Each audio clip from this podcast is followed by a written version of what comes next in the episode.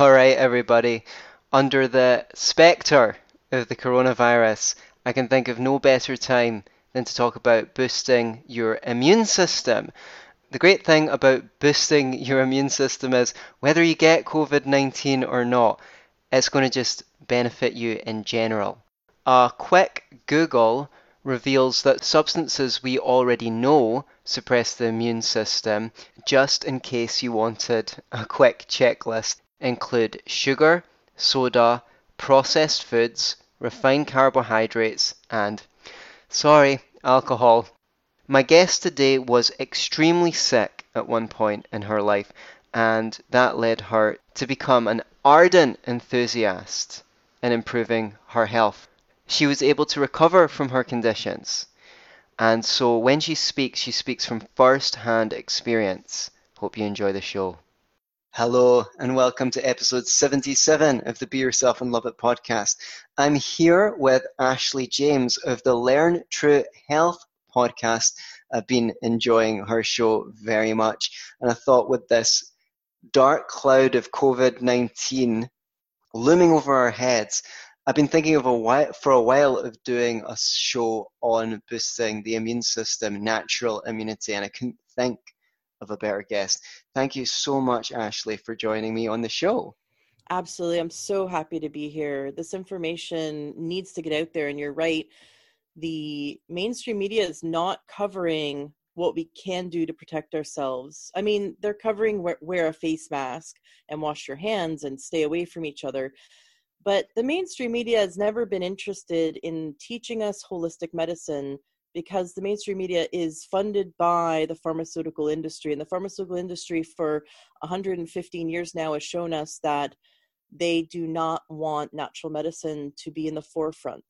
So they yeah. do everything they can to suppress natural medicine. Well there's enough studies now. There's so many studies and we have the age of information so they can't suppress this information any longer. It's out there. Naturopathic doctors are doctors. Some people have never heard of naturopathic medicine. So, naturopathic doctors are doctors who are licensed physicians who can, um, in some states and some countries, even deliver babies, perform minor surgeries. They can prescribe pharmaceutical drugs. They could also prescribe natural medicine. They're much different from their MD counterparts. Most people go to an MD. MDs are trained in drugs and surgery. They're trained in uh, reductionistic thinking. They're trained to uh, find a drug for every symptom you have. And naturopathic medicine, in naturopathic medicine, the naturopaths are trained to treat the body as a whole. It's a mm-hmm. completely backwards, different, it's a completely 180 degree view of the body that drug-based medicine takes. Drug-based medicine is reductionistic, so it, it chunks down into here's one symptom, treat this one area, treat this one area. You go to a um, you go to a heart doctor for your heart. You go to a, a um, you know a different doctor for your hormones. You go to a different doctor mm-hmm. for your for your liver. You're going to all these different doctors who don't really communicate very well together and don't really understand each other's uh, positions a lot of times people are put on many drugs that counteract each other. Naturopath looks at the body as a whole. How are the lungs and the liver and the kidneys, how is everything affecting each other? And how can we support the body in healing itself? In naturopathic medicine, it's believed that the body can heal itself if we give it what it needs. And so there's so many studies now that show that we can support the immune system and support the body so that if you come up against any illness, if you come up, against any pathogen, including the coronavirus, that you're able to have a better outcome. And that's what we should focus on. That's what the media should be focusing on. But again, it's not because of their funding. So we have to look to podcasts like this and look to the naturopathic doctors who are disseminating this information so that we can arm ourselves this is, we no longer are sheeple we no longer just sit mm. back and wait uh, and and do what the news tells us we we rise up and we go and we find this information and today we're going to talk about what we can do what you can do right now in your homes to start um, so strengthening your body's ability to mount a healthy response should it come up against the COVID 19 virus? All right, great. I think one thing you've spoken to there is the idea there's these two different worldviews. One is that poor health is just a natural consequence of the body's exposure to the world in general.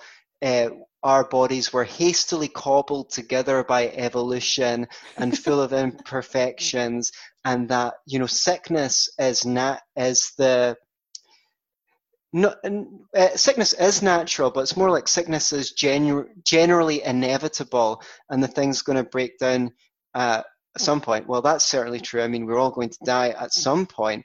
There's another worldview which is that having good health is basically natural, and that having poor health is the anomaly, and that if one would tend to do the kind of things that a body ought to do, uh, eat the right foods, be physically active enough and things like that that yeah you might get sick from time to time but that your body will have the maximum opportunity to repair itself because repair itself is what it naturally does.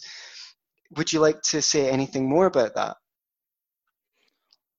So the body needs essential nutrients and this is something that even mds are not taught. Mds are taught a maximum of 20 hours of nutrition in their eight years of education maximum. And some some uh, mds only get taught five hours. So mm. it's it's pretty ridiculous um, that they're not taught that the body needs nutrients uh, in order to build itself. Imagine you're building a house but you you have bricks and no mortar. You know that's right. that's the same as if the body is uh, deficient in vitamin c. Uh, the easiest way to find out if your body's deficient in vitamin c is to go brush your teeth uh, rigorously and then and then spit out um, into the sink and look is it pink? If it's pink then you're deficient in vitamin c. Right. it's a minor form of scurvy is uh, your your gums bleeding um, if you brush your teeth. If you take enough vitamin c your gums will stop bleeding when you brush your teeth. Now if you have uh, this is just one nutrient. There's 90 essential nutrients meaning the body cannot make them. So 16 vitamins 12 amino acids two essential fatty acids, and 60 minerals. And these are the trace nutrients the body needs. Of course, it needs the macronutrients of, um, you know, protein, carbs, fat. And it, the body takes all this and makes um, thousands of enzymes and makes cells and makes, um, you know, cell walls and makes the immune system, makes our brain work. Um, so we we need to make sure we have those nutrients. The problem is that most people don't. Most people are deficient in certain nutrients because of the farming practices of mm. the last hundred years. Because they're eating the standard standard. Uh, right. I don't even want to call it the standard American diet. I, am I'm, I'm originally from Canada, right. and I know other. Basically, we've all adapted the standard, you know, the mm. SAD diet, the standard American diet. Um, and even if we think we eat healthy, we still may be deficient in certain key nutrients. So so supplement now we can never out supplement a bad diet. You can't go to McDonald's and take a multivitamin and think you're okay. But if you eat a, a whole food plant based diet, for example, it's the most nutrient dense diet on the planet. Uh, and there's there's so many. I've interviewed over 430 doctors, uh, holistic holistic doctors that heal diseases and get people off of drugs, get their patients from being so sick to so healthy they no longer need to be on drugs. So that's the emphasis. Health is not having any symptoms. Health is not needing drugs. Health is being so healthy you don't have symptoms at any age, even in your 90s, and you don't need to be on drugs. That's health. That's true health. That's why I name my podcast Learn True Health, because true health has not been taught to us. True health is our birthright, and we've been taught by the mainstream media that oh your knees hurt? Well that's just aging. That's what's supposed to happen. You see we've been taught that you're supposed to wait till you're sick and then go to an md right. and get put on medicine. That's the mainstream. We have to break out of the box of our old thinking. What we have to question our thinking question our belief system around health because we're not victims we're not victims of this of this system we're not victims of a broken body our body can heal itself and we can give it nutrients and it can heal itself. Now, there's people who get the COVID 19 virus and they're asymptomatic. In fact, uh, over 70% of those who are, I believe the number is closer to 80 people, a percentage of people who are tested for the coronavirus are asymptomatic, meaning that their body mounts a healthy response, fights the virus, wins the fight, and has no symptoms. Um, we're seeing a lot of skewed numbers so we don't actually know what the death rate is we don't actually know we're seeing a lot of um there's a lot of conspiracy around mm-hmm. Around them manipulating the numbers but enough doctors um, even holistic doctors and and uh, homeopaths have gotten together because we can over zoom and gotten together and compiled their data and what they're seeing is that there's um the large percentage of people can overcome it asymptomatic. Now, of course, the people that do get the symptoms, they're horrible symptoms. It's worse than the flu. It develops into pneumonia very quickly.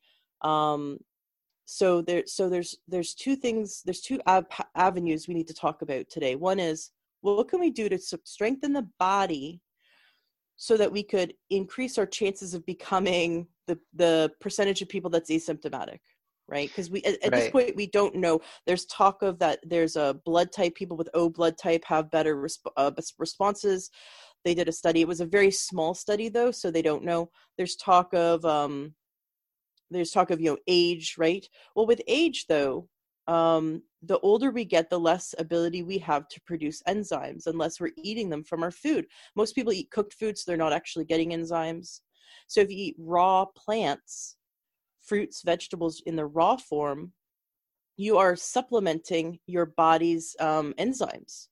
And so the older we are, the less likely we can make our enzymes. So we need to get it from food. So the older we are, we should be eating more uh, fruits and vegetables in their raw form. Now, if you have digestive problems, you're going to have to heal your gut before you can do that for some people. So we have to look at why is it that older population, um, this is more severe than the younger population. Well, what what's the difference? An older population are also more likely to be deficient in zinc, vitamin C, vitamin D.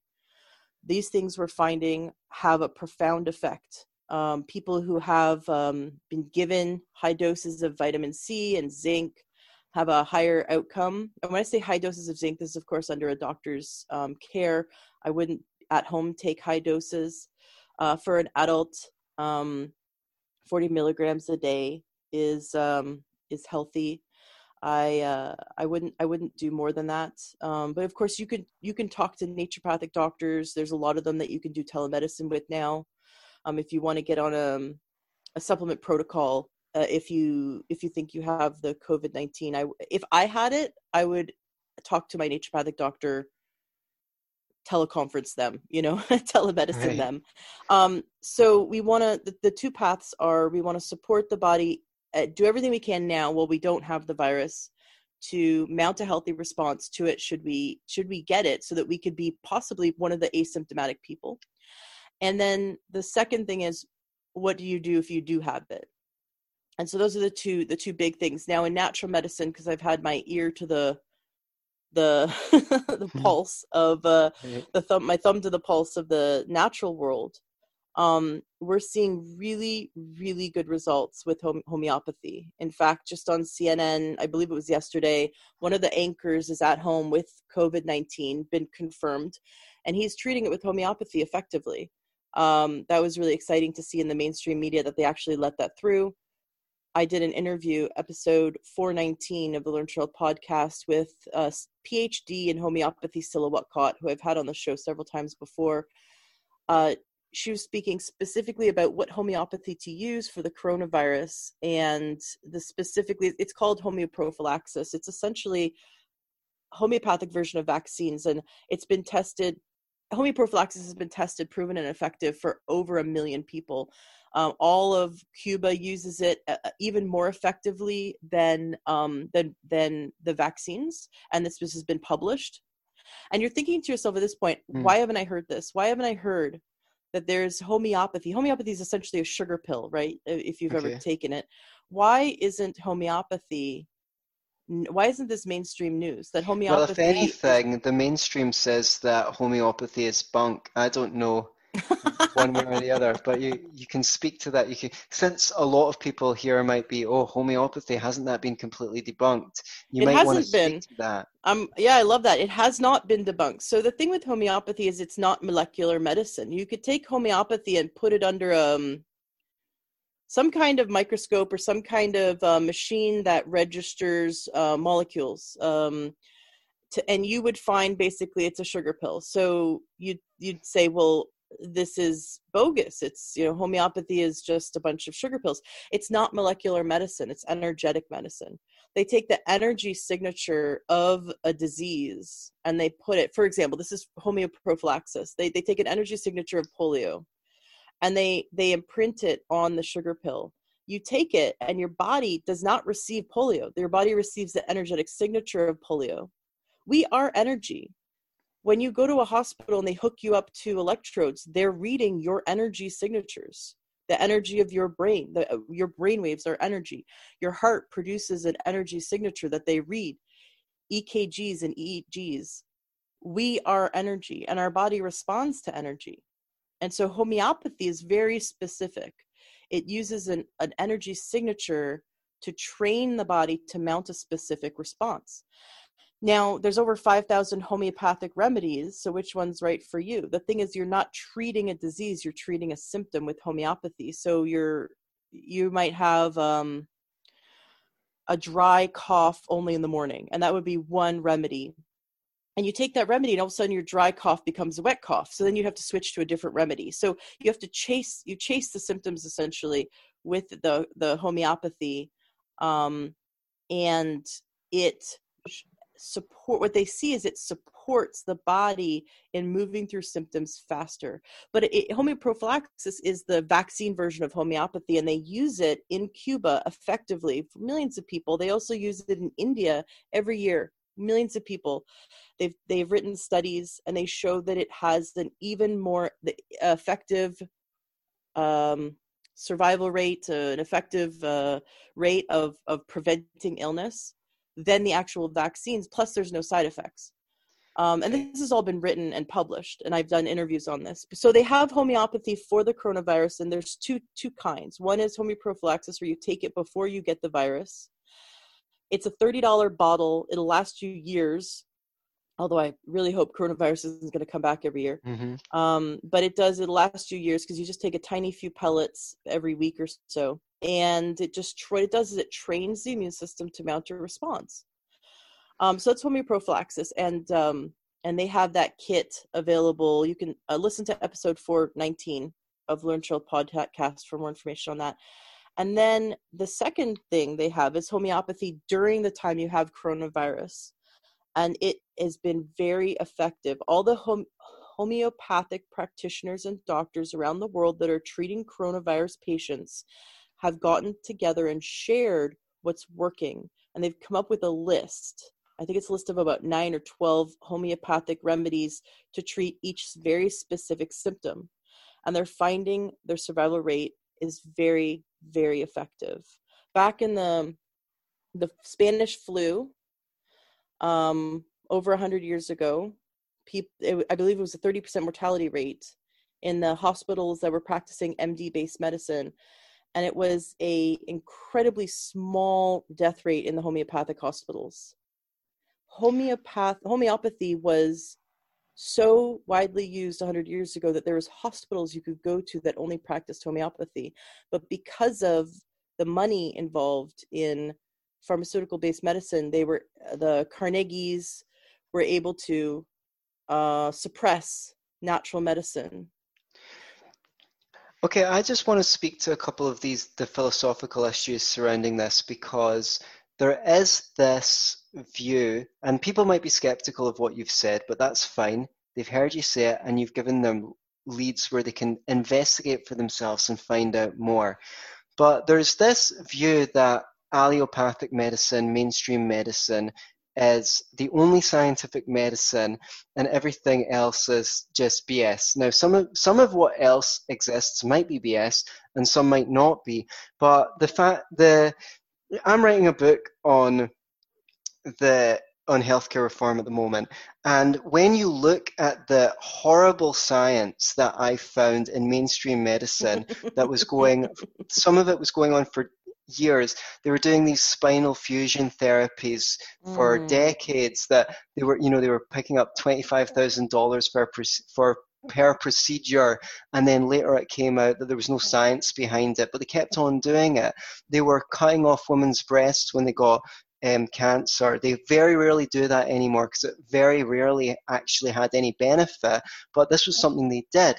They were giving recommending hormone replacement therapy to every woman when she reached the menopause. And they said, oh, it was going to reduce your risk of this condition or that condition. It turned out it massively increased your risk of contracting a whole bunch of other conditions. And there's been. That's how my mom died. Oh, right. That's, I'm so my sorry mom, to hear that. The week I was in the hospital with my mom as she was dying of cancer back in 2002, and, and it, this is in Canada.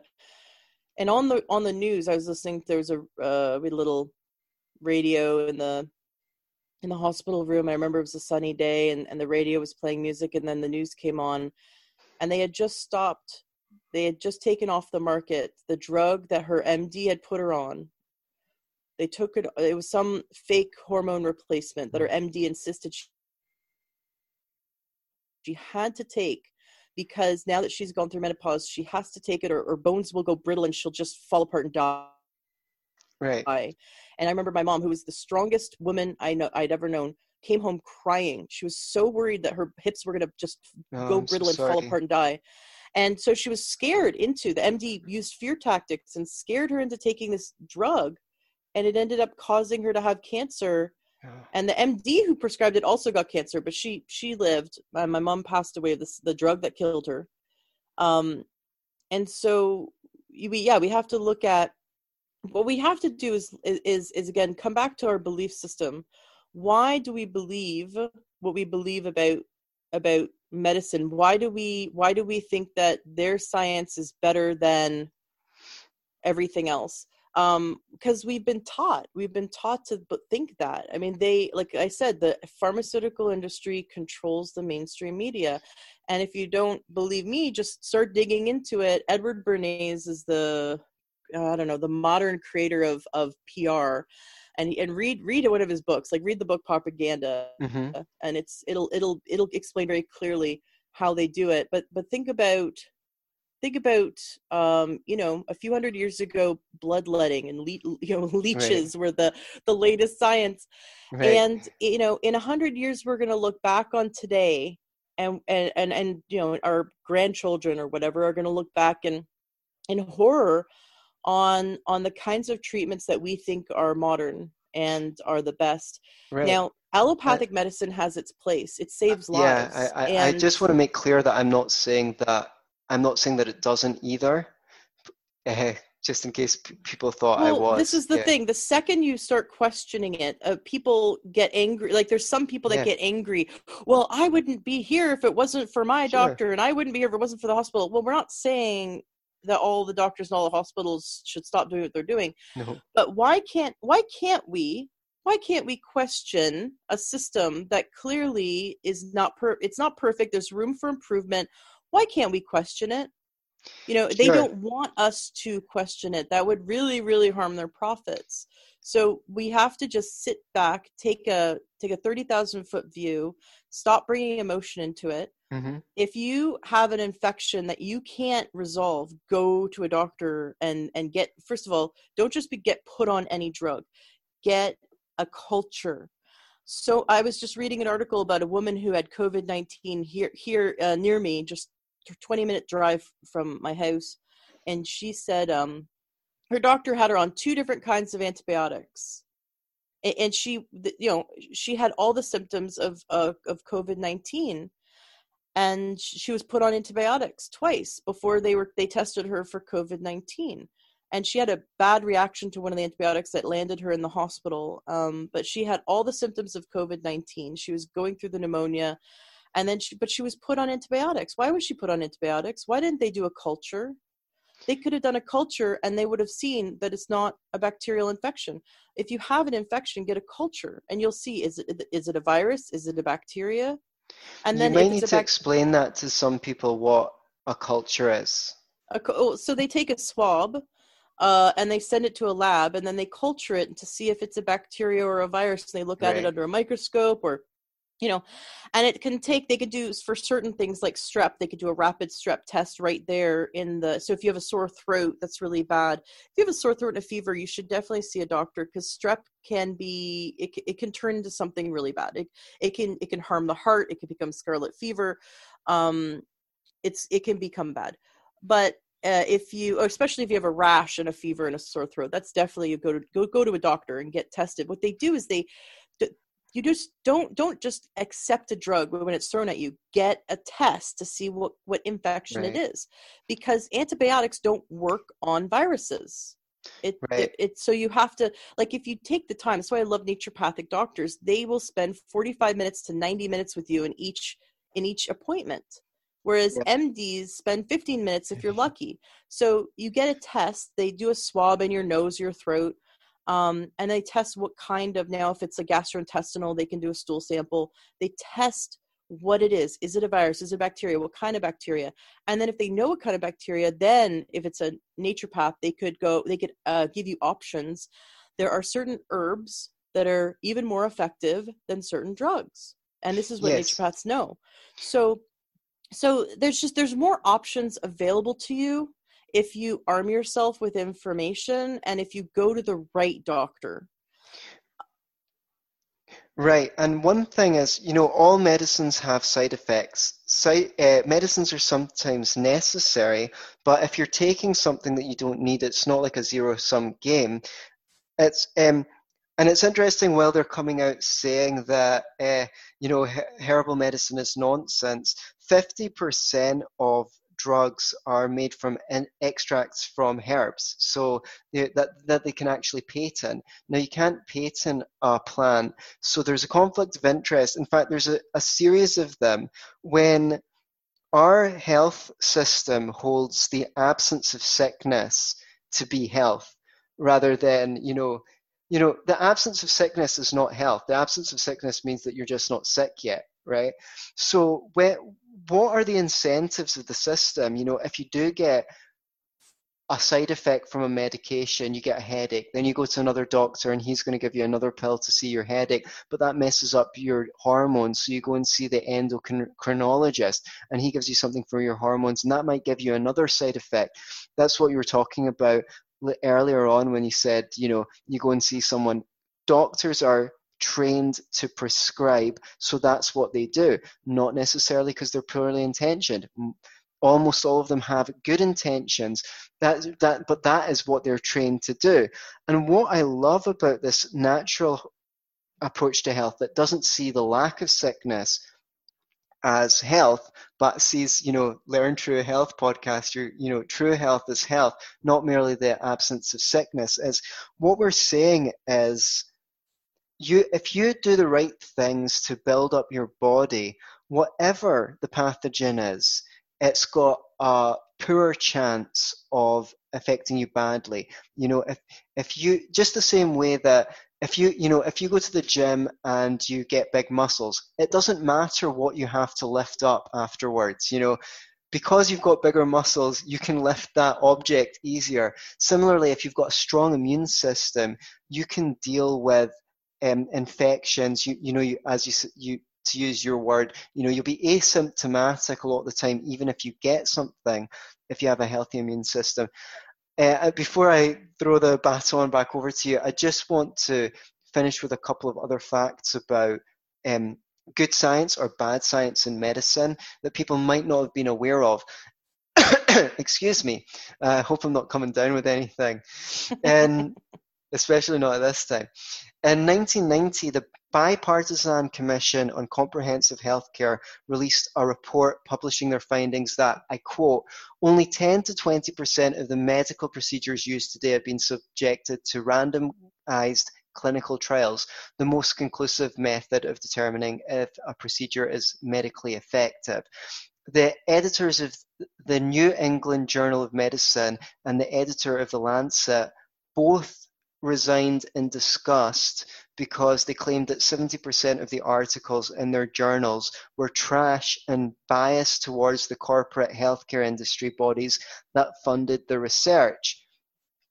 I've got study, uh, I've got study after study that was done internally where they um, they revealed that other studies were bunk, but these don't really make big news, and a lot of the time they don't make it into the medical journals because they've got corporate sponsors who want to take ads out in those journals, and they might not take ads out in those journals if they start publishing more papers saying, oh, you know, this treatment's been disproven and that treatment's been disproven. Most of doctors' education is actually funded by the pharmaceutical industry um, mm-hmm. and, and so there's a massive conflict of interest here in terms of what makes a profit. That doesn't, none of that is to say that, you know, science isn't, you know, the best we've got and things like that. But the, uh, and we, and things should be submitted to rigorous trials.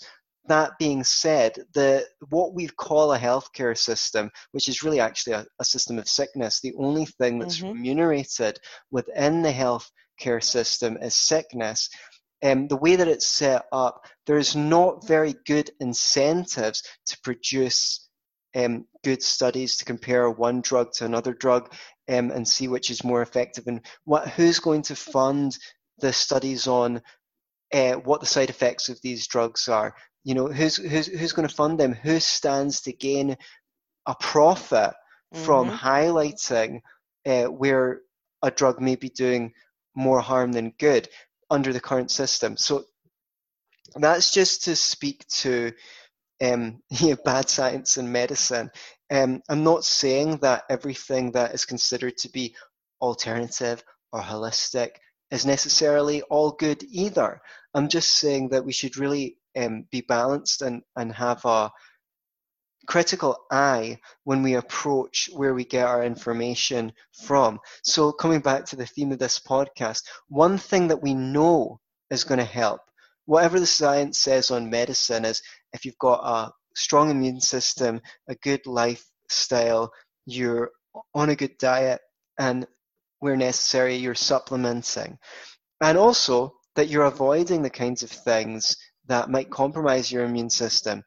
Would you as maybe we should start with that. What do we know weakens mm, okay. a person's immune system? Yeah, absolutely. I want to get to that. Science to back up. Yeah, well. absolutely.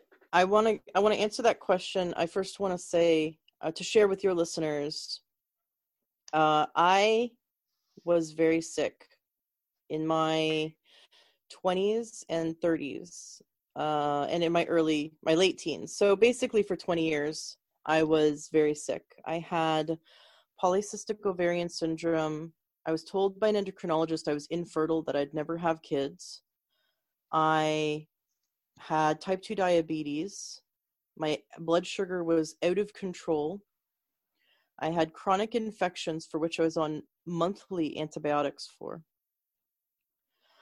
Uh, I had chronic adrenal fatigue so bad I couldn't work and I couldn't even understand human language in the morning. It took me a few hours of being awake before I could comprehend human language. My cortisol was so low that my highest level, which was in the evenings, was my highest, highest level of cortisol, which is the awake hormone, basically, was your a normal person's lowest wow. when they're sleeping. I was a wreck. I felt like a prisoner of my own body. I was constantly hungry. I was constantly em- emotionally, mentally exhausted, fatigued. Uh, I, I felt, I felt trapped. I went, I bounced from doctor to doctor, even though I had no energy to do so. And I, I praised my husband, who was my rock, who drove me to doctor's appointments. And it was just, it was exhausting. I was in the allopathic medical system and they right. had nothing for me but drugs and this was my life and they and it and it did not none of their medicine made it better it only made it worse and so in 2008 i um I did, we watched this is right when Netflix was streaming documentaries. We watched a documentary on you know healthy eating or something. Maybe it was like Food Inc. One of those one of those documentaries, and they, a few of the key things they said stuck with me. Shop the perimeter of the store. Shop organic. So we did that. Now we were eating the standard American diet, so all of a sudden we just cut out a bunch of um, processed foods because Right. we shopped the perimeter. So the perimeter meaning um, meat, dairy, vegetables, fruit, and maybe some nuts and seeds from the bulk section. But that was that was it. We we limited the grains. Now I'm not I'm not saying that everyone needs to go out and do this. I'm just saying this is what I did. And then we we shopped organic, so we were eating organic everything I just mentioned. And one month later, I noticed that uh, I stopped needing antibiotics. That my infections Wow. went away. And I thought to myself, so this is the immune part. I thought to myself, if I made one change to my food, this is 20 years of suffering. If I made one change to my food and my chronic infections went away, what else could I change? Wow. And so I dove into natural medicine and, and started studying with naturopathic doctors, and they mentored me. And I became a health coach. I've been working alongside naturopathic doctors now. Um, 2011 was when I found the my two naturopaths that would mentor me, and then since then I've I've I've uh, I've just kind of become Yeah. friends with naturopaths. I'm surrounded by them. I love them. They're like they're the Mhm. best. They're the best friends to have, and um and so and I also went and took a an a, a very um well-known online training a year-long program to become a health coach but i actually learned more from working with the naturopathic doctors you know boots on the ground. So what happened was um, i ended up using food and supplements supplements being meaning vitamins and minerals and amino acids fatty acids and herbs uh, to fill in the gaps. Um, so food comes first but i used food and supplements and some lifestyle changes in, in that order and i reversed my type 2 diabetes i'm no longer diabetic I reversed my polycystic ovarian syndrome. I no longer have PCOS. I reversed my for infertility. We we conceived naturally with zero zero drugs, conceived totally naturally, and our we have a five year old son who's very healthy. Um, I no lo- obviously no longer have chronic infections. That was the first thing to go. I no longer have um, chronic fatigue. I you know I can wake up in the morning and I'm wide awake, and I I have energy all day. So this is what food, uh, natural food, and, and natural medicine did for me. Uh, and so we we support the body by giving it nutrients, by giving it real food. If you want to support your immune system, we don't don't think reductionistically like the MDs do. Think holistically. Think the whole, like the whole body, like naturopaths do. The whole body needs to be supported, and the whole body is not just physical. The whole body is spiritual, energetic, emotional, and mental, along with physical. Why, why do I say this, and why is it important? Because they and I've I've interviewed uh, four cardiologists that reverse heart disease naturally. Naturally, can you imagine if there's one cardiologist who's my I mean I love them all, but my favorite is is Dr. Caldwell Esselstyn. That's a great interview. He um, has published the world's longest study on reversing heart disease naturally. He's 80, is he 84 86? He's in his 80s. He's still practicing as a cardiologist at the Cleveland Clinic, which is, uh, I don't know if you've heard of Cleveland, Cleveland Clinic. It's kind of like saying the Mayo Clinic. It's very, very prestigious. But he is still a practicing cardiologist and he does not do, he does not reverse heart disease with drugs and surgery because it's ineffective. Uh, what's effective is the most effective the quickest is his diet. He has a diet that Mm. is um, that heals the heart. And you can get his book because in the in his book it's it's called um, how to prevent and reverse heart disease by dr caldwell esselstyn. Or you can listen to my interview because it's really good on the learn Health podcast. He has pictures in his book of the clogged arteries of his um, in the study that he did. And then the, the arteries are not clogged in the heart. It went the worst case was some guy that needed four four four clogs in his heart. He took cases i think it was 26 people. He took people that were on death's door that were so sick they could not get uh, bypass surgery. And and his uh, diet was the last possible uh, solution and so they were very committed to following it it's it's a whole food plant-based diet with no salt sugar or oil i know that sounds boring but it actually tastes really good if you just if you just do it if you Yeah, if you when you get used to when when you you get used get to used to oh, I've never tasted a cucumber before like I taste it now. I didn't taste it as mm. much a year ago. well so he actually wants you to put balsamic on everything because the balsamic helps to increase um, this nutrient that the body makes uh, to heal the lining of the arteries. And uh, and he talks about that in my interview. So so he has a system of of using food as medicine. Now think about just just i want you to take a minute to think about this. If i give you a uh, not me but let's say i'm a doctor. I'm not a doctor but let's say i'm a doctor and i give you a pill to take just one tiny pill the size of a pea but it's the wrong pill and that pill causes massive harm right because that, that could happen right if i put you Yeah.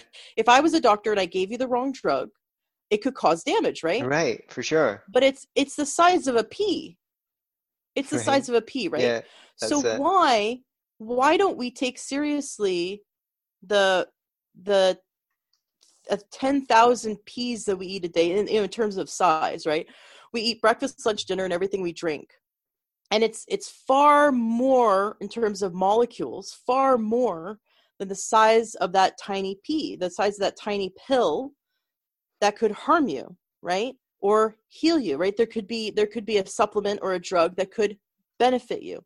Right. it's tiny.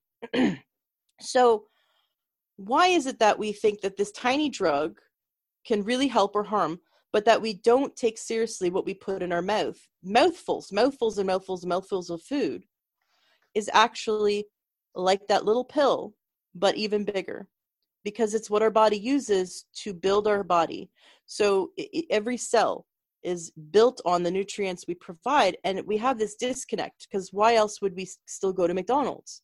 Right. you are you are built do you want like the homer simpson of cells? Like do you want to have like a really unhealthy gut biome and really like just unhealthy immune system and and cells that are so deplete in nutrition they're they're breaking and creating cancer and creating an acidic environment then eat food that is void of nutrition eat food that if you leave on the shelf will never go moldy because that's what uh, the most most uh, fast food doesn't go moldy because of there's there's no nutrition to even feed the mold. I mean, it's ridiculous, and it, all the preservatives in it.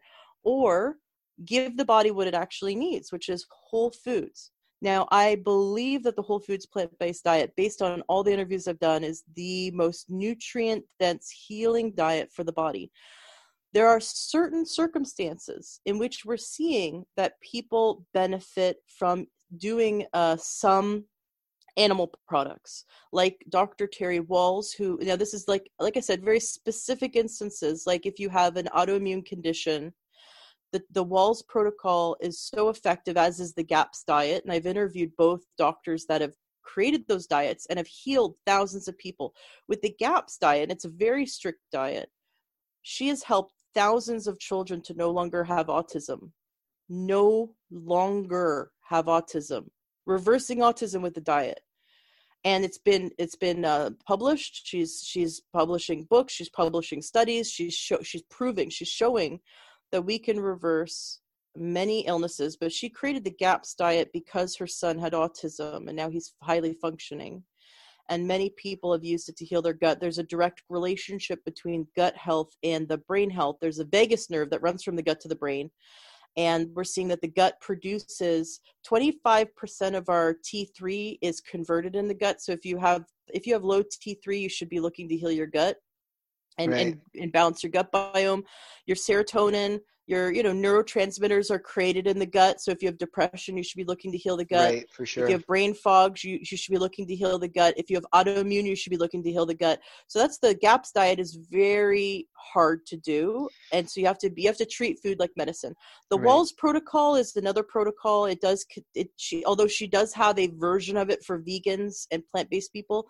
Um, she found that if you do consume uh, some it's very specific animal products like you know kidneys and liver and things like that, uh, along with uh, 12 cups of vegetables a day, so mostly vegetables. Um, and she has a few other like it's she has a very strict diet, but she is able to reverse MS. She was in a wheelchair, and in a very special type of chair that had her feet elevated above her heart. And she gives a good TED talk. You can mm. Google Dr. Terry Wahls and and TED Talk and watch her video. But she reversed her MS with food, and and she went to all the the top doctors in the world on MS, and they all said she was never going to get better. And she used food. Food.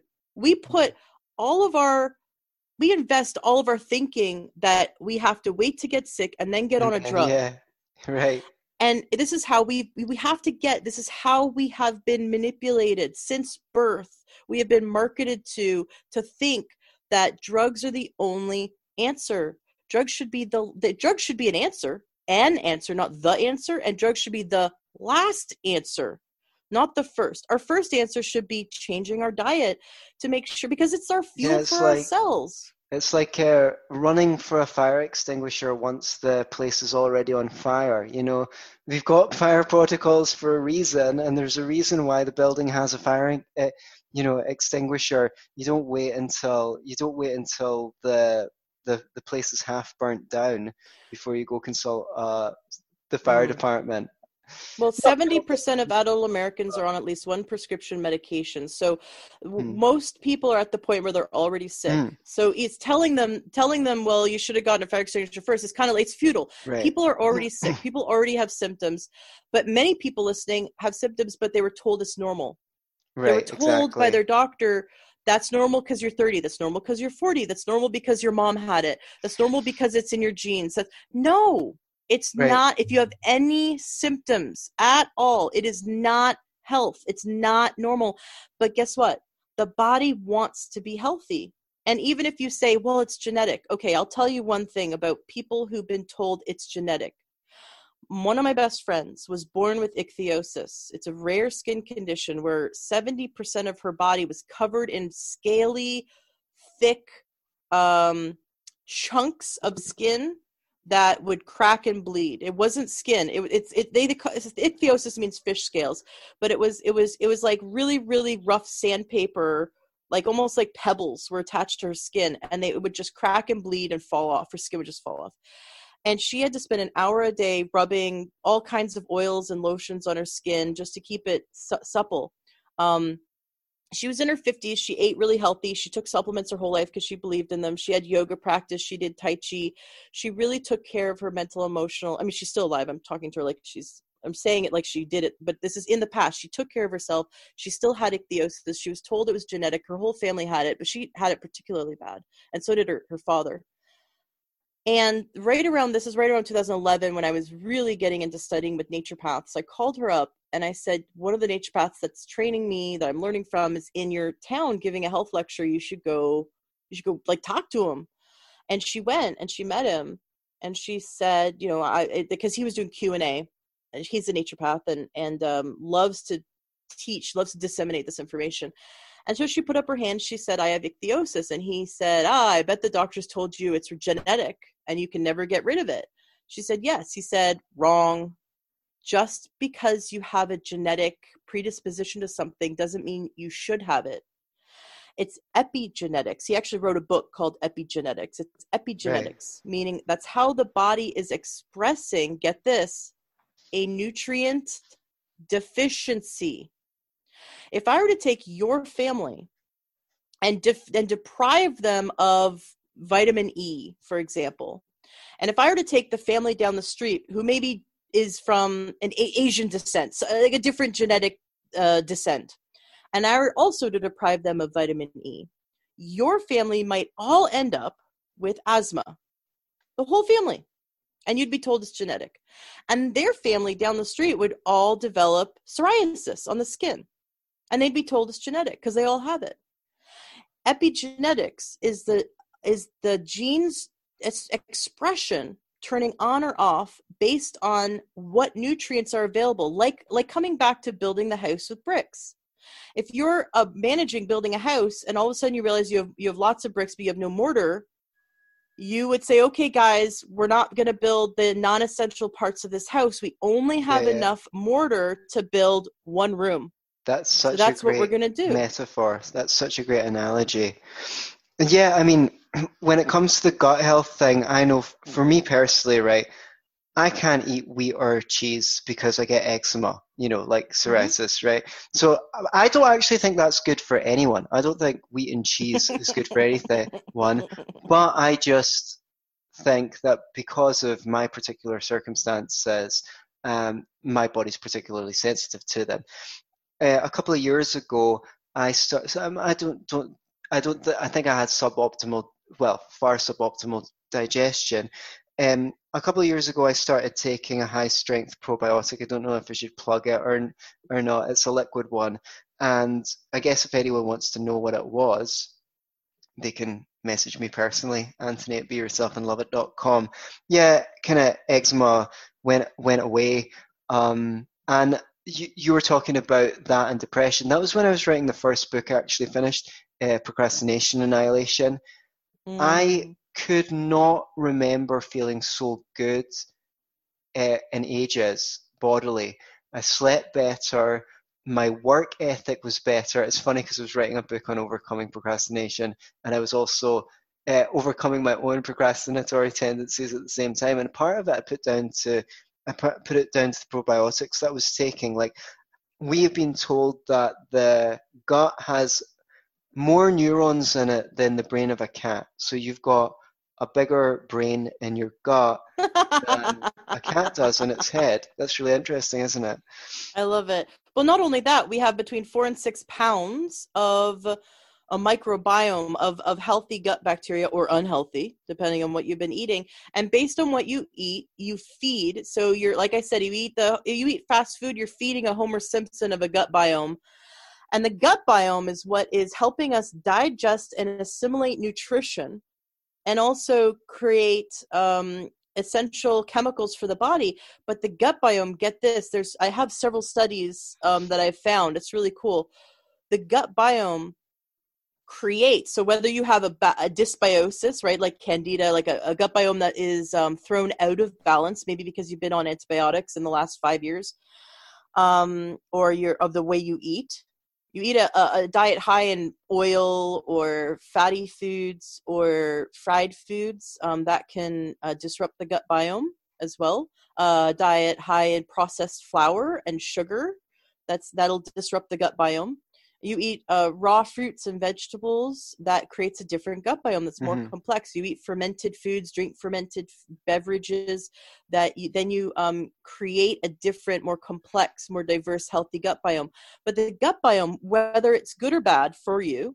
the gut biome you have produces chemicals that hijack the brain and make you crave yeah. things and it's been proven so when you have that craving at 11 at night for whatever know that it's not you it's your right. gut biome and uh, and you're feeding whatever you eat is what you is what lives in your gut whatever you eat you feed you, you feed right. you, you um you perpetuate you perpetuate the good or the bad gut biome.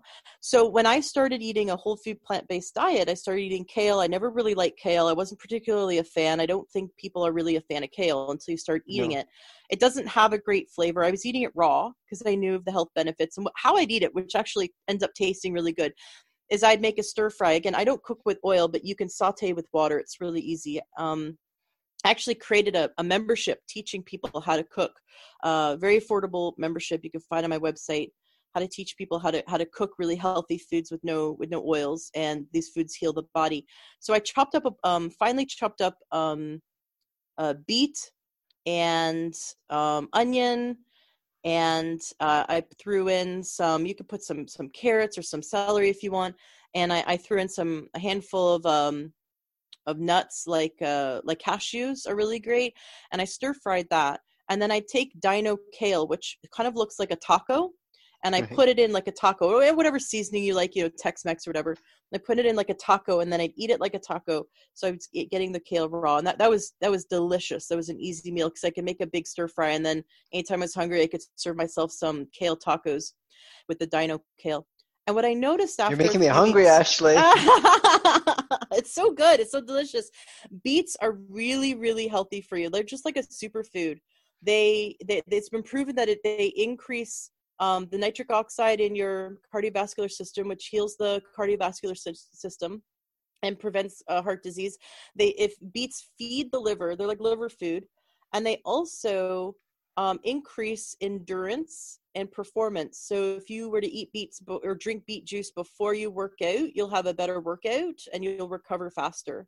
You can also do it after a workout um, as well. So, but but if you juice beets, you got to be careful. If you juice too many, like I would say, drink one beet at a time, like maybe two beets a day juiced, but spread out.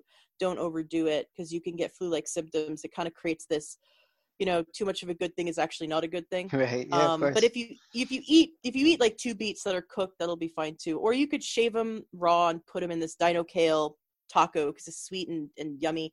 So anyway i ate kale for a few weeks raw and all of a sudden i had the weirdest response. I remember i didn't really like kale but um, i saw it in the grocery store and i actually had a pavlovian response where i started salivating. Hmm. and then i started getting excited about the kale and I noticed that I could just eat raw kale and I'd get happy. And so I would make raw kale salads and ended up making some delicious salads out of it. But now I think of kale and I get excited. And that's right. because my microbiome has uh, has basically uh, been fed all this natural good food and it it wants me to eat kale because the, the kale feeds it so we have it's kind of like if we thought of it like we have got a pet inside us, like a you know like a dog or cat or whatever. I hmm. did an interview and we decided it was a panda because she loved pandas. Oh. We have this four to six pound pet basically inside us. We need to feed, and it could become an angry chihuahua if we eat bad food, or it can become like a cuddly nurturing panda if we eat good food and um, that's there's there's luckily that there there is science out there to show that a diverse microbiome is directly correlated with a healthy immune system. 70% of our immune system is surrounded by the gut and, and, and becomes part of the gut. And that's why all the doctors that I have I have interviewed, I've, I can't, I've forgotten how many, it's been over 12, that regularly cure, heal, reverse autoimmune conditions with diet, all focused on healing the gut with diet. Hmm. And uh, and of course they remove grains that's yes. that's the first thing they that they, they see with autoimmune condition because you're healing the gut, and when they heal the gut with diet, they see that the autoimmune condition goes into remission. And if you went back to eating the old way you ate, your autoimmune condition would come back. Will come back. So you can't say they. Oh well, you can't say it's cured. Well, you know what? If I went and started eating Twinkies or whatever every day, I could probably give myself type two type two diabetes again. It doesn't mean it's in remission. It's just right the cause of the illness is nutrients. It's what our food is either our cure or our poison. And so really all comes back to what we're putting in our mouth. Now, there like I said, food is first, supplements second, lifestyle third, and all should be taken seriously. Um, so I talked about food. So you want to look at whole food plant-based diet. If you're still going to eat meat, consider eating less meat. Uh, really, really, there's no fear about protein. That's a myth please, please, please read the book Proteinaholic by Dr. Garth Davis or listen to the audio uh, book. Actually, I have both. I really enjoyed the audio book, and then, um, and then I got the physical book. And, and when you get the physical book, in the last like 50 pages of the book is all scientific references. It's really, really well researched. But he completely covers this idea of, of pro, protein and how much we need and he it, he it's a really it's a it's a very interesting book because he goes through what is the most uh, nutritious healing healthy diet for the whole population and why and um and he covers it he covers it really well but especially for weight uh weight issues because that's that's where he that's where he comes from so so sorry just a minute there diet I, yeah? I'd just like to clarify because people might have got the wrong idea when you said uh, don't worry about the protein thing. You were you were talking about well where do you get your protein? You weren't talking right. about the contrary view which some people say is a myth which is if you get too much protein that that could be harmful. Too much protein can be harmful absolutely yeah or the right. wrong kind of protein so and i think one thing people the... don't sorry sorry ashley i just want to point out that the body can construct proteins out of amino acids you know one of these things that you get like i'm a vegetarian um, I'm not like strictly vegan or anything, but I'm kind of lean that way. And people say, well, where do you get your protein? Yeah, that you know, amino acids are the building blocks of protein. If you're just taking the protein, your body has to take it apart first and then put it back together the way that it wants. Uh, um, I have heard. So it can actually be a much simpler um, process to build up the proteins yourself rather than take them apart and then put them together. Well, okay.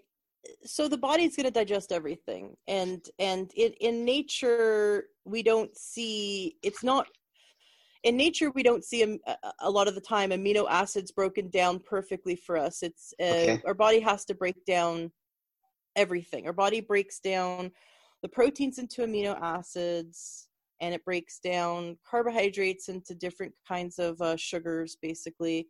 Um, and then the fats the, the, get broken down as well um, in different stages of digestion uh, so with protein though the concern is people are worried that if they stop eating meat or if they eat even mm. just less meat they're worried they won't get enough protein because that's been marketed uh, to us yeah. um, and it's been it's been disproven that we would we're not getting enough protein so basically there was several studies where people these people went on potato only diets for over a year and at the end of the year they had zero nutrient deficiencies that's crazy. Uh, potatoes are about four percent protein, and then there was this other study where they they found that um, they did this with mice, where when they were given mice five percent casein, which is a protein in dairy, they had no cancer. If they increased it to twenty percent, I believe it was either fifteen or twenty percent, they all the majority of the mice developed cancer. When they brought their diet back down to only five percent protein, their cancer went away. Um, we also saw this in heart disease rates in World War II. In um, and I, am sorry, I forget which country, but it was one of the uh, Norwegian countries uh, when it was taken over, occupied by Nazi Germany for it was several years. They the Nazis took all their meat, basically took all the farm animals for themselves, and so the majority of the population had to eat um, what they could grow, plants and there's a graph and it shows that heart disease even though in the time of nazi occupation which you think stress would have caused heart attacks because you know that's what we're we're told stress causes heart attacks. I mean i i know that stress can cause heart attacks but even in the most stressful situation of being occupied by nazis their heart attack their heart their deaths of heart disease went significantly down during the time that they had no access to or very limited access to animals and animal protein and then right after uh, the, the war was over and they the, the diet changed and went back to eating animals their heart rate heart disease went way up again.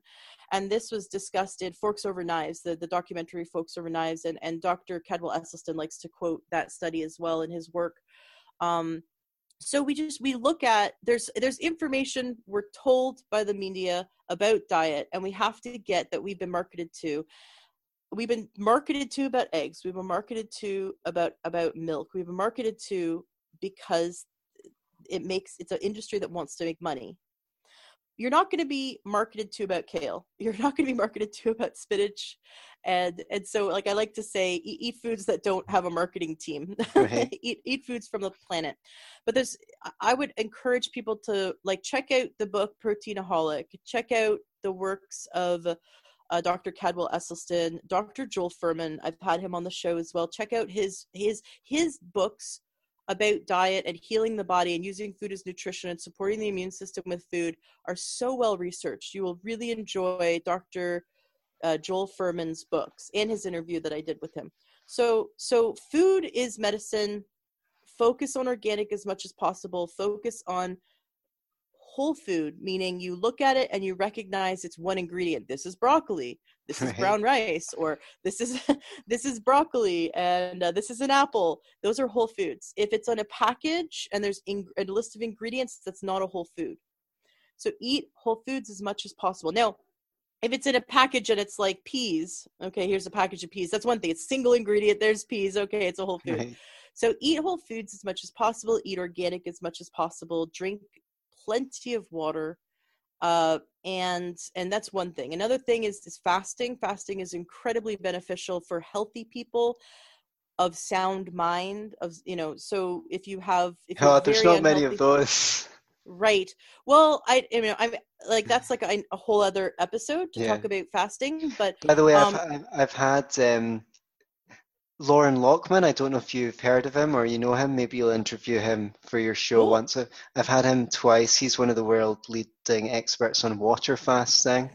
Um, Great. and he was very gracious to join me twice on the show. Awesome. Uh, I have not heard of him. I'll definitely check him out. I have interviewed on fasting. Um, one of the interviews was with Dr. Alan Goldhamer, who ru- the founder of the uh, a water only fasting clinic in um, in California called um, True North uh, Medical Center. I Yeah, believe I've heard of that. if Yeah. if you Google Dr. Alan Goldhamer fasting, he has like a 90 minute lecture on YouTube that's really good. I really like it. Another good interview, another good lecture is by Jason Fung called "Two the Two Compartment Sys- System." If you uh, search that on YouTube, I also like Jason Fung's books on fasting. However, I don't uh, necessarily agree with his diet recommendations when you're Mhm. not fasting. Um, and so that's where I would say follow Dr. Uh, follow the the proteinaholic book, Dr. Garth Davis, when it comes to diet. And then and then look into fasting. You can do intermittent fasting, you could do a 24-hour fast, you can do a 3-day fast.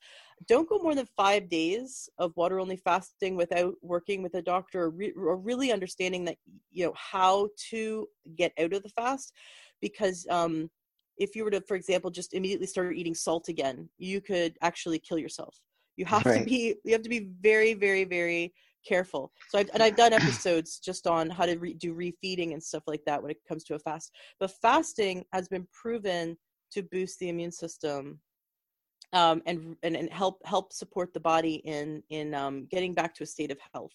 So we, we've been taught that fasting would make us weak but it actually makes us stronger. So it's it's very interesting. So we've talked about food and when to eat when not to eat and looking looking into that. Um, uh, supplements, making sure that we have enough nutrients, a, a very healthy multivitamin. Um, don't get any, don't buy a multivitamin made by a pharmaceutical industry. I'll, I'll just say that. Um, but vitamin C, taking um, three to six grams a day, spread out throughout the day. Make sure that it's to bowel tolerance. Don't, if it gives you diarrhea, you've got to spread it out more throughout the day. Um, vitamin D, uh, you should have your vitamin D levels tested if it's below 30 and and I don't know the numbers for other countries so only I only know the number for the states but if it's below 30 you have you have um, significantly increased your chances of cancer and your immune system does not function as it should. Um, if you you you really want to be around 60 is as the number in terms of vitamin D. Um, low vitamin D levels are directly linked to low immune system and cancer so vitamin D is something we should be taking, but if you have if you're at 60 or higher, maybe not take it. This is why uh, vitamin D is a hormone, not not a vitamin, even though it's called vitamin D, it's actually a hormone. I did a I believe it's episode 22 of my podcast. Uh, so you'd have to go to learntruehealth.com to find it, but I did an entire interview just on vitamin D.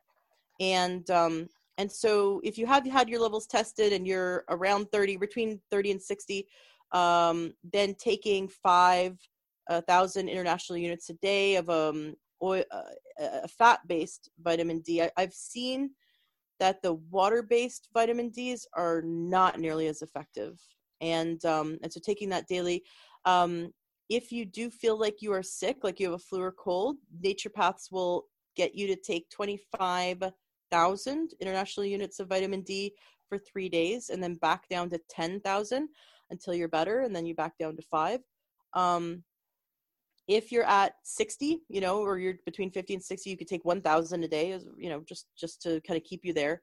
Um, get out in the sun obviously. But in order for your body to convert vitamin d you need to get sunlight all day. You need to have healthy kidneys healthy liver and you actually have to have enough healthy fatty acids for the body to convert into d3 so if you have if you have a compromised liver or kidneys or you don't have enough healthy fats because you maybe had your gallbladder taken out and you're not digesting fat because someone took your gallbladder out without telling you that you need to be on a digestive enzyme for the rest of your life because you cannot um, digest fat so you can't emulsify fat if you don't have a gallbladder.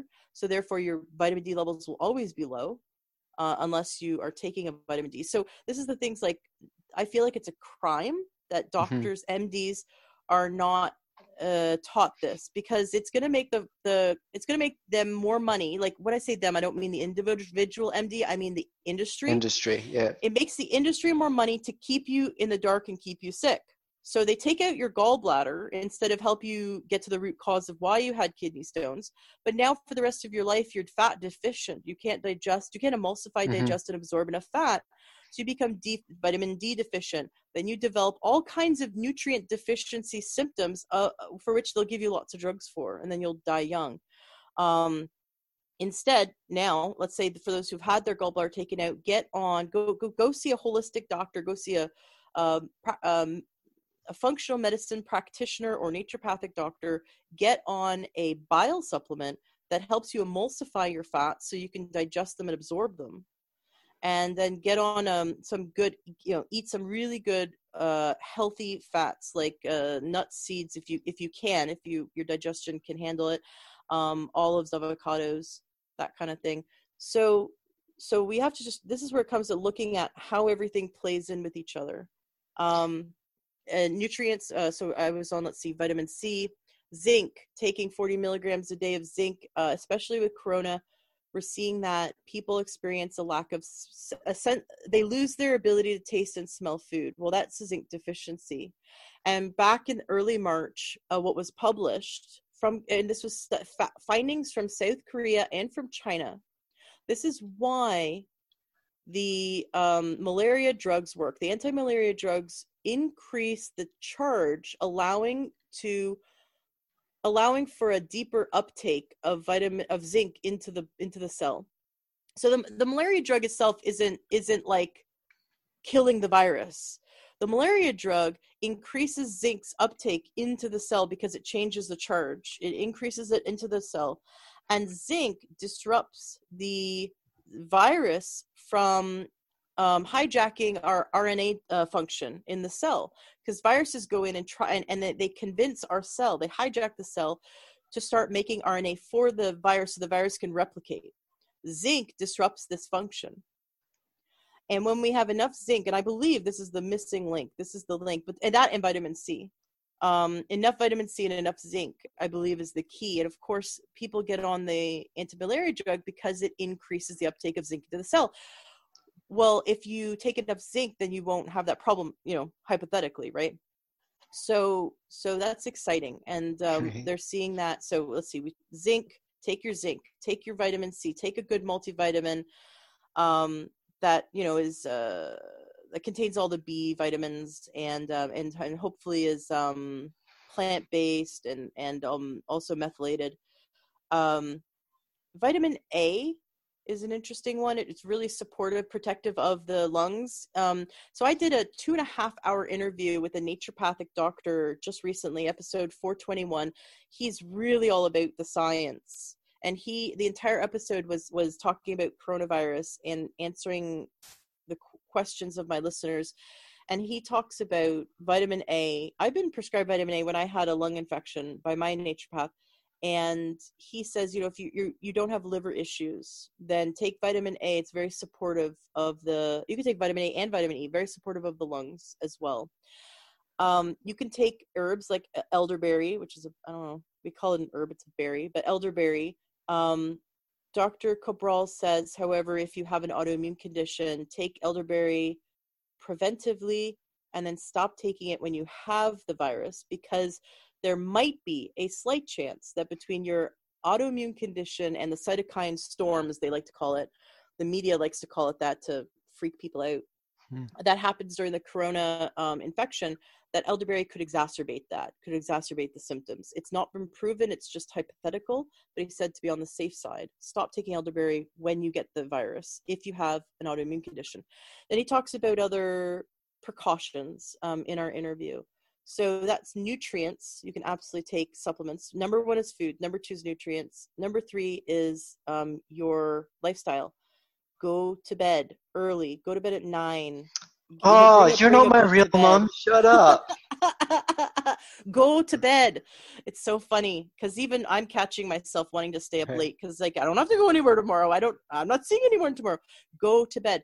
Um, the body heals itself when you sleep, and uh, there's really interesting if we if we go to bed after 10 the, the brain does this thing where it starts to like digest itself um sort of a layman's way of saying it I but like that. um yeah but basically if we go to bed on time so get get in bed at nine bring a book with you not a screen and um and then read your book and then at 10 you know turn off the lights or whatever try to fall asleep before 10 your body will have um, a stronger immune system a, a- more a stronger brain. So you get up earlier. That's great. You know go for a jog when no one's awake or go run in you know walk around barefoot in your backyard. So go to bed on time. The next thing is um, grounding or earthing. Get bare feet on the ground as much as possible. I, I did an interview on i actually did two interviews on on earthing and in the facebook group the learn True health facebook group if you go join the learn True health facebook group and click on announcements and scroll down into the announcements there i was given permission to upload the documentary that wasn't available anywhere because it was being shown at all of the um, film festivals and winning all these kinds of awards. There's a great documentary on earthing and grounding and the science of it. So we are walking around in carpets which is insulated. We're wearing shoes which is, which, is insulated. We are driving in cars which is insulated. We are eh, lying on a bed which is not grounded. We are never ever ever actually releasing excess electrons into the earth like we're meant to. And this creates a buildup of excess electrons that act like free radicals that cause inflammation and damage on the cellular level when we go outside and put our feet in the ground we're releasing excess electrons. It is the cheapest version of getting taking an antioxidant because because you're actually releasing. Now if have you ever had static shock? Like you touch something and you see a little shock or you feel shocked? That is um, you have an excess of electrons so much so that they had to discharge quickly out of you. Um, that, that that often happens in dry climates because you build the, you build them up faster as you're walking along carpet for example. Sure. so get outside in nature as much as possible put your feet in the ground. If you can't like you're in an apartment complex buy a grounding mat learntruehealth.com slash grounding. learntruehealth.com slash grounding gets you my favorite grounding mat company. I'm actually on one right now. There's one for the office and there's one for your bed and there's one i mean you could take it and bring it to the couch. There's one for animals. Uh, our cat who's 17 um he just turned 17 he has really bad arthritis and he can't jump up on the bed for years. He hasn't been able to jump up on the bed. After using the grounding mat and he found it because it's on my i have a, like a footstool. I, I put my I, I lay out my legs up um when i'm doing interviews. I'm very comfortable. And my grounding mat's on by my legs. My cat found it the second i plugged it in and he takes over he kind of pushes my legs away. He takes over and he lies on it. And since he was using the grounding mat he has been jumping up on our bed and he has been way more active and he stopped limping. And i've heard this countless times from other people who say that their animals are out of pain but not only that humans who use grounding mats are out of pain have better sleep.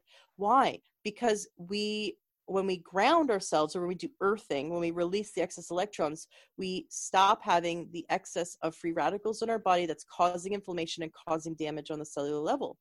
So that's really important for the immune system. We're also we've also seen people go into remission and certain autoimmune conditions simply by grounding. They were doing everything else right. They were eating right. They were taking they were doing everything right.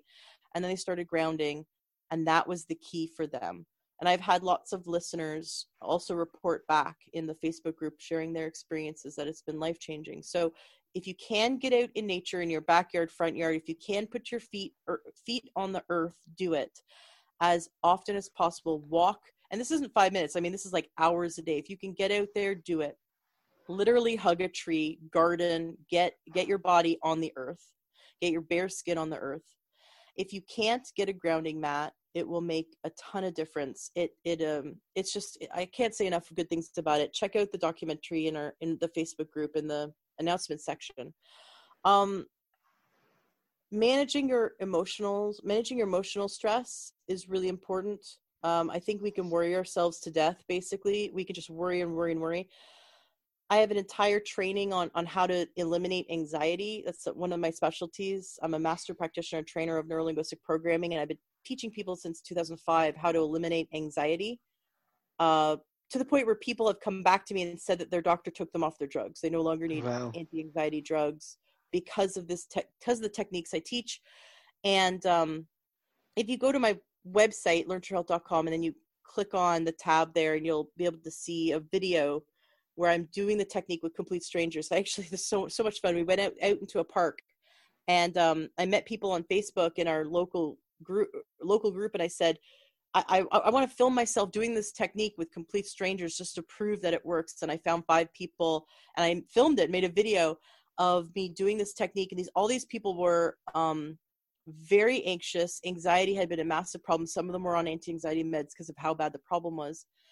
And um, in about a minute for each of them, they were able to completely eliminate their anxiety. So it's a mechanism. You learn how to turn it off in your brain. And I love teaching that. And I think right now it's needed more than ever because we can worry to the point where we're causing anxiety, which then creates the stress response. We then can think ourselves into a physical response of fight or flight, a physical response. That's right. Once we're in fight or flight, we are out of healing. Once we're in fight or flight, um, our body shunts blood away from our immune system, away from our gut, away from the logic centers of our brain, to in order to survive a, a fight. But if we're in that state constantly, we have now weakened our immune system. So worry does weaken the immune system. This is the catch 22. You're worrying about getting a virus, and you're actually going to probably give yourself a worse outcome by worrying about it.